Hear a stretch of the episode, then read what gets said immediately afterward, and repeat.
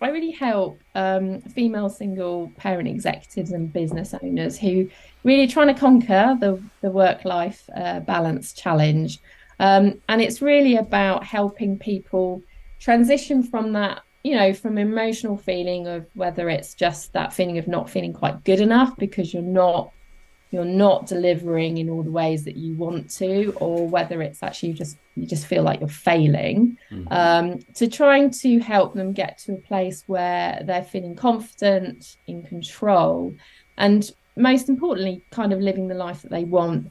Hi and welcome to helping people perform the podcast that gives you fascinating insights into those people whose chosen vocation is to help others perform at their best from consultants to teachers, sports coaches to financial advisors, all of my guests share a passion for getting the most out of individuals, teams, and organisations.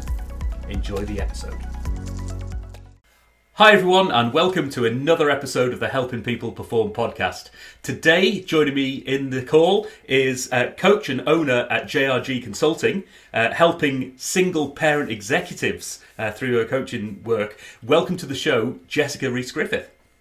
Hi, Paul. Thanks very much. It's great to be here, and hello to all your listeners. Oh, well, thanks so much for taking the time today. Um, we've got a lot to talk about, and certainly um, around the coaching side and single parent executives and who you target and how you help them.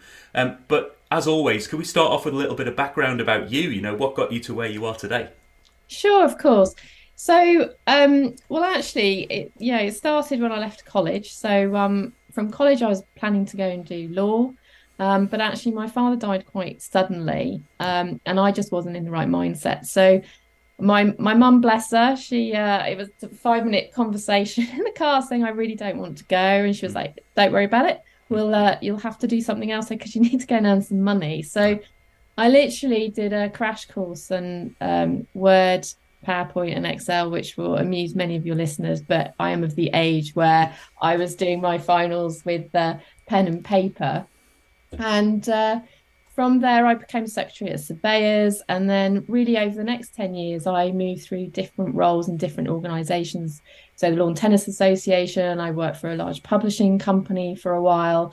And then I um, went to an international development consultancy where um, I stayed for a number of years. And it was really in that organization that I moved through several roles within the organization and became a director of operations sort of in my late um, 30s and then later chief operating officer. So work was my world. I I was a bit of a 24 7 workaholic, but I enjoyed it. It had given me lots of opportunity to travel to really interesting um, locations. And, uh, you know, I had a brilliant team and I really loved kind of leading and, and managing a team. Mm. And it was really different types of um, skill sets within that team, from communications to IT, etc. So very varied. But I was, but I kind of, I'd always wanted to have a family. Um, and I was sort of 35 and single at the time. Um, and actually, the desire to have a child was much was much stronger than the desire for a relationship. So um, I am a single, a single mum by choice, and I had my daughter at 39, which was just wonderful um, and absolutely fantastic. Um, and then, of course, yeah, got thrown into the whole world of juggling, uh, being a mum and uh, working. And I just, I think in hindsight, I just thought I could continue the way I had I had done before um, I'd had my daughter, but of course I, I couldn't. Mm. Um, and I, it was many years of kind of, you know, juggling things. Um, I, I was lucky that I did put in place a good support network, and that really provided um, some grounding. And I'm very thankful for that. That kind of kept my sanity. But I always felt that I was where I needed to be rather than where I wanted to be. Um, I was very overwhelmed, tired, exhausted. You know, it's that thing where you you you do the week and you're at the weekend, you've got this little little person who wants to go do things, and you're like, actually, I just want to glue myself to the sofa and and um, you know and rest, ready for the next kind of wave of of activity. And and I think also I I worried a lot about what other people thought because I was a single parent. Mm. You know, the school school gates and um, you know you know that you all huddle to your particular demographic actually. Um, but you know and concerned about being judged and was my daughter really having had she you know was she losing out? Was she missing uh, things? And so this whole sort of cycle of kind of confidence um, then also creeps into work because you know you want to yeah. do a good job. I you know i felt i'd done really well um, but actually you know things like requiring sudden validation started creeping in. I what feared i feared i that's the wrong word. I felt like i had to work twice as hard. Um, and that was that was me. It wasn't other people. It was just how i was kind of reacting to a, a lot that was going around me. And I think also I'd I'd got to a point where I was but I was really just reacting to whatever demands were coming in. Mm. So it was just a reactionary place. I wasn't driving anything. Um, and then there was a particularly difficult six months at work where I was was working silly hours, which is I, nobody should should have to do it. Um, and that was you know that was me. I was I did it. I went up for it. But I think it's it made me take a step. It almost broke me. I was not a happy person. Mm. Um, I wasn't the mum I wanted to be. I I don't think I was working particularly well. Um, I you know, and it's the usual thing. You start eating really bad food. You know, you can't remember the last time you moved more than one mile an hour. you know, all those sorts of things. And and really, it was a low point where I just thought, actually, I'm, this isn't what I signed up for. This is not why I had a family, and it's certainly not what my daughter signed up for. So I really took a bit of a step back and reflected about who I wanted to be, what I wanted to achieve, what was important, and where I really wanted to spend time and what were real priorities. And, you know, I just started to change a few things. I changed, you know, I without a doubt I was spending more time on work than home. And and my daughter is is 10. Right. Um, and uh, you know, she's told me I did. So you know, she she she said, yeah, definitely work was the thing that you you went to first, because I think I could manage home in a way with the support. You could sort of keep that manageable, but work was just constant, mm. and I allowed it to be constant. Um, and I just started to make a few changes. So I changed. I made some very different daily habits to help kind of mindset and positivity um, just to get into a very different headspace.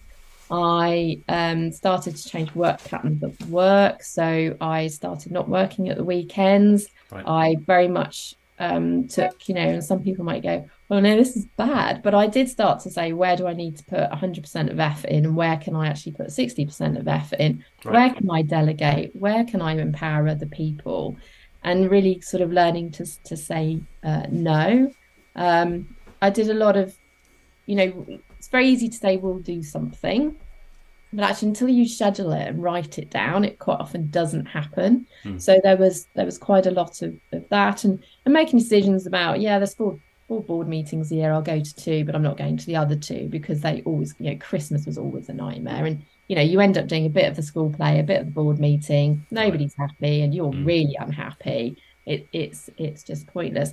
So so really kind of you know through trial and error and I, I got to a place where actually it, it was good and I was enjoying I was enjoying a balance yep. um, and I actually you know found found some time for myself mm. um, and then about a year ago I decided that actually you know I, I come across people all the time who are you know having similar challenges and I just feel well if I can short circuit that pain um, and make it less challenging for others, then that's what I would I'd like to do that and kind of contribute to um, hopefully making you know others get through those challenges more quickly yeah. and, and, get to a place where actually they are being the role model they want to be for their for their family, but also you know the leader they want to be at work. You know, mm there's lots of different types of leader you can you can be and are you really being the leader that plays to your strengths and the type of life you want to to live so yeah, yeah. oh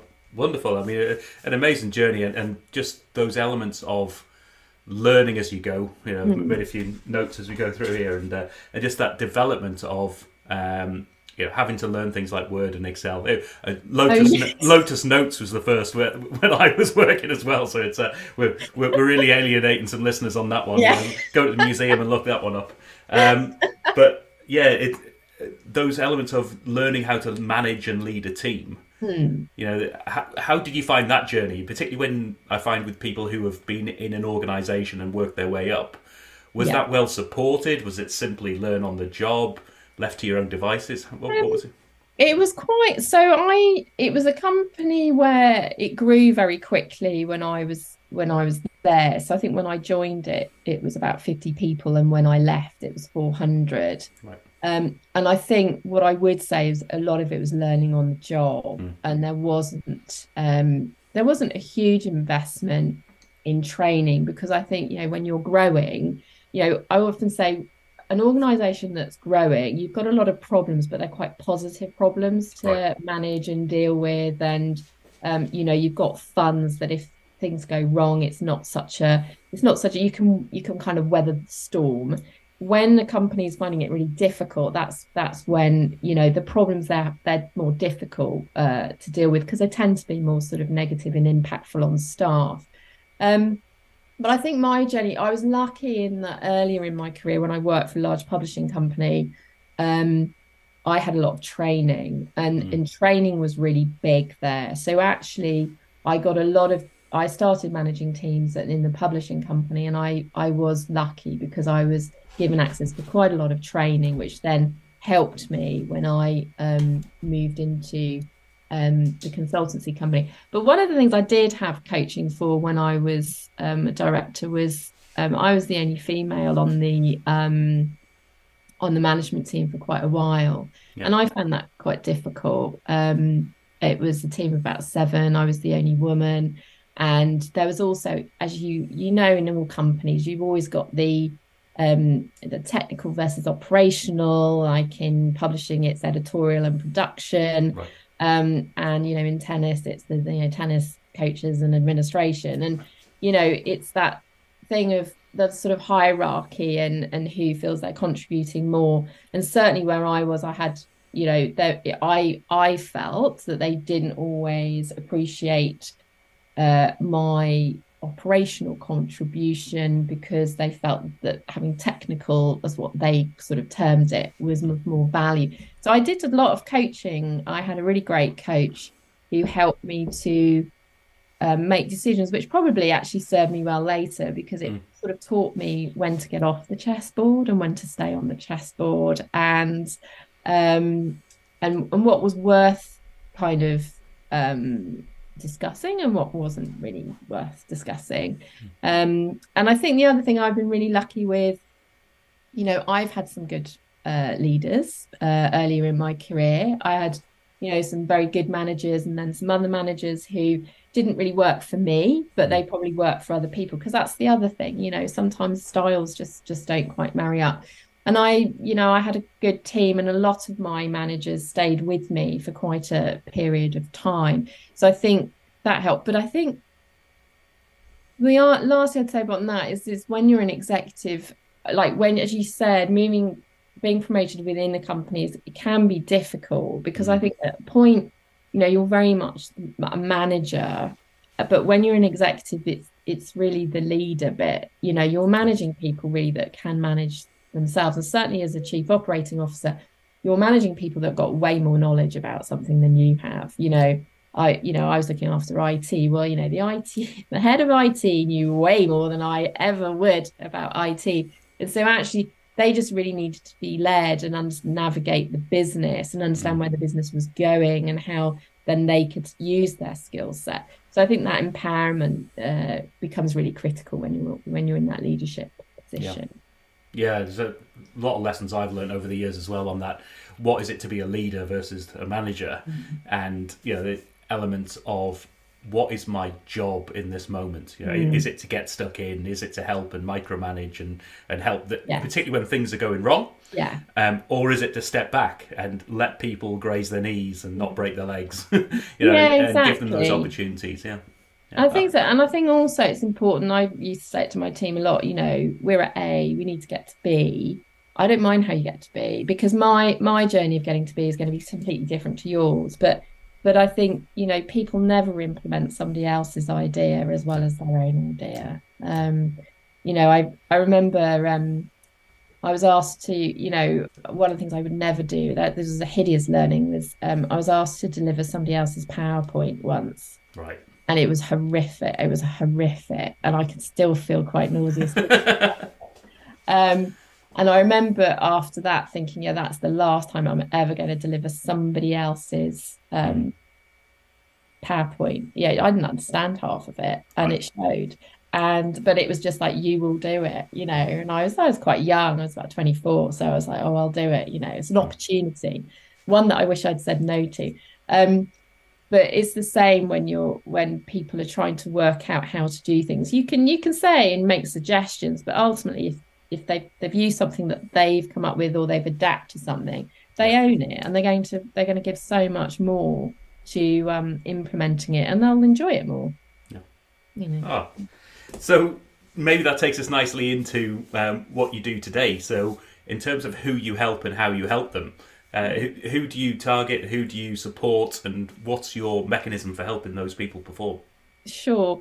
So yeah, so I, I really help um, female single parent executives and business owners who really trying to conquer the the work life uh, balance challenge, um, and it's really about helping people transition from that you know, from emotional feeling of whether it's just that feeling of not feeling quite good enough because you're not you're not delivering in all the ways that you want to, or whether it's actually you just you just feel like you're failing, mm-hmm. um, to trying to help them get to a place where they're feeling confident, in control, and most importantly, kind of living the life that they want, being the person that they want, and being able to prioritize and put their effort into the areas that are important, whether it's home or work. Mm. And I do it through um, a coaching program. It's it's kind of one to one, and it's really about helping people take a step away from the reality um, of what's happening to you know getting real clarity in what's actually happening. Um, you know, we can we are very good at making things much bigger than they kind of can than they are sometimes. But you need that help and support and guidance just to go okay it's all right. And so there's a real piece about creating um, kind of your vision for the future. You know who you want to be what's important a bit like i did mm. um, to understand kind of where you are now but also where you want to be. And then we go through a series of kind of um, sessions around kind of you know mindset and positivity um, you know how to build a better mindset. You know if you're feeling positive and energized you make better decisions probably make different choices um, your behaviors might be quite different. Um, and to like looking at relationships and connections with children. So ways to connect what what are the, their children interested in and what are the ways that you can um, kind of utilize that and, and build connection. And the other one is around work so what type of leader you want to be and then really about time. So right. i mean we all say we just don't have time and you know i've been there of like i don't have time i've got no time. But actually you know there's sort of two ways of looking at it you can kind of do a very quick let's just see where my time's going over the next seven days but there's also ways of you know your to-do list can really be actually quite demoralizing. And you know, you look at your to-do list and you spend more time reading it than doing it. But actually you can chunk your to-do list in very different ways around the outcomes that you're looking for. So actually your to-do list becomes about four results rather than a list of 40 things that you're you're trying to get done. So it's kind of working through um, these elements to hmm. help somebody you know facilitate and support somebody to perhaps put a different pair of glasses on if you like um, to look at their lives and hopefully move in a much more positive way forward and and get what they want hmm. oh it is uh, it's an amazing space and I, am speaking from my own personal experience as a uh, not as a single parent and certainly uh, not not as a single female leader in uh, or executive but um, uh, from that position of if you if you find yourself getting into a stage where one thing is impacting the other, mm. so sleep and I've got young oh, children, yeah, and yeah, the, yeah, the impact that that can have on not only your life, you know, your home life, but your the impact that has on work, and then the knock-on effects and the um, the vicious cycles that go along with that. Um, but one of the things that's really helped me in the past is thinking more about the, the uh, not this or that is that, that this and that, and actually how yeah. can you how can you do more but do it with less? So that yeah. maybe that focus on results, but actually you want to have some more time with your kids and you want to get a project finished well how do you accomplish both of those things? Yeah. and if you look at the that way it might change your mindset in terms of how you approach it so. Exactly. And i am a big believer in you know i used to be i mean you know i was i had a bit of a, a, a sort of label as a doer so i used to try and do everything. And it's you know it's true you know with 20% of activity you can generally get 80% of the result you want. You just need to think about it a little bit more yeah. um, and drive rather than than react. But it's easier said than done. And as you say, when you're in that spiral, and it's a catch twenty, it's a catch twenty two because you never you're never in a strong enough sort of mindset to actually kickstart yourself to do something. Mm. It's it's really tough, and it's it's not it's a horrible place to be. Yeah, and speaking of that particular thing, you know how getting the value of having a coach. You know, I've I've um, mm. I've felt it myself. I've spoken to a lot of people on this, but taking that first step to go in, you know, maybe I, I need a coach. Maybe I recognise that having a coach will be useful to me. But then actually engaging with a coach. Mm. Um, how do you, you know, what do you do to encourage people to to do that, or at least try something out and take that first step? I think. I mean, I would just say, you know, do you want to stay where you are? or actually with one phone call or one email you can do something good for yourself today and you don't know where it's going to lead but it will lead somewhere rather than the nowhere so kind of do something for yourself and you know and there's lots of different places you you can go to kind of access coaches um, or if you're feeling you know not sure there are you know you can go to a facebook group um, there's lots of facebook groups and actually there's a lot of really good stuff in there. You know, be careful you don't lose all of your time into Facebook there, because that's yeah. the double-edged sword of it. But um, you can do that, and a lot of coaches, like including myself, you know, they often offer like you know three 30 minute chat. There's no obligation, but just for somebody to get a feel of what it's like to be coached, hmm. um, because it's you know, coaching isn't about telling, it's about supporting and helping someone get from from A to B, and it's their B. Um, and you can just see whether actually it's something that would would suit you and and quite often you'll get a few nuggets that you can then go and implement. So i would just say do you want to just stay where you are or do you want to do something that would actually maybe would might might make a big difference? Yeah. Oh uh, one of the bits that comes to mind as well, I was talking to somebody about this the other day, is that the mindset shift from almost feeling guilt of investing in yourself when particularly when you've got family and, and work where you are there to support those people the power of investing in yourself that has that positive impact on those other people. So if you want to help others, help yourself first. It is. Yeah, and that's the thing, isn't it? Who's it going to benefit? Not mm. just mm. you, but actually everyone around you. Um, and that's a, that's a gift you're, that you're giving yourself and to them. Yeah. An opportunity. Yeah. yeah. Lovely way to, to view it. Um, um, so turning this on its head a little bit, how do you get you uh, your performance? Sorry, uh, who do you go to? How what helps you perform better in your sphere? Yeah.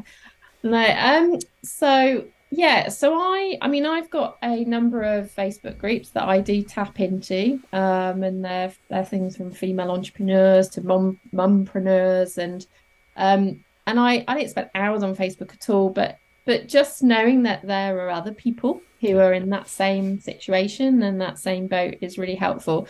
And then I do I do tap into um a person who's big in the self education space, which is called Dean Graziosi. Um, and he does a lot of work around mindset and momentum.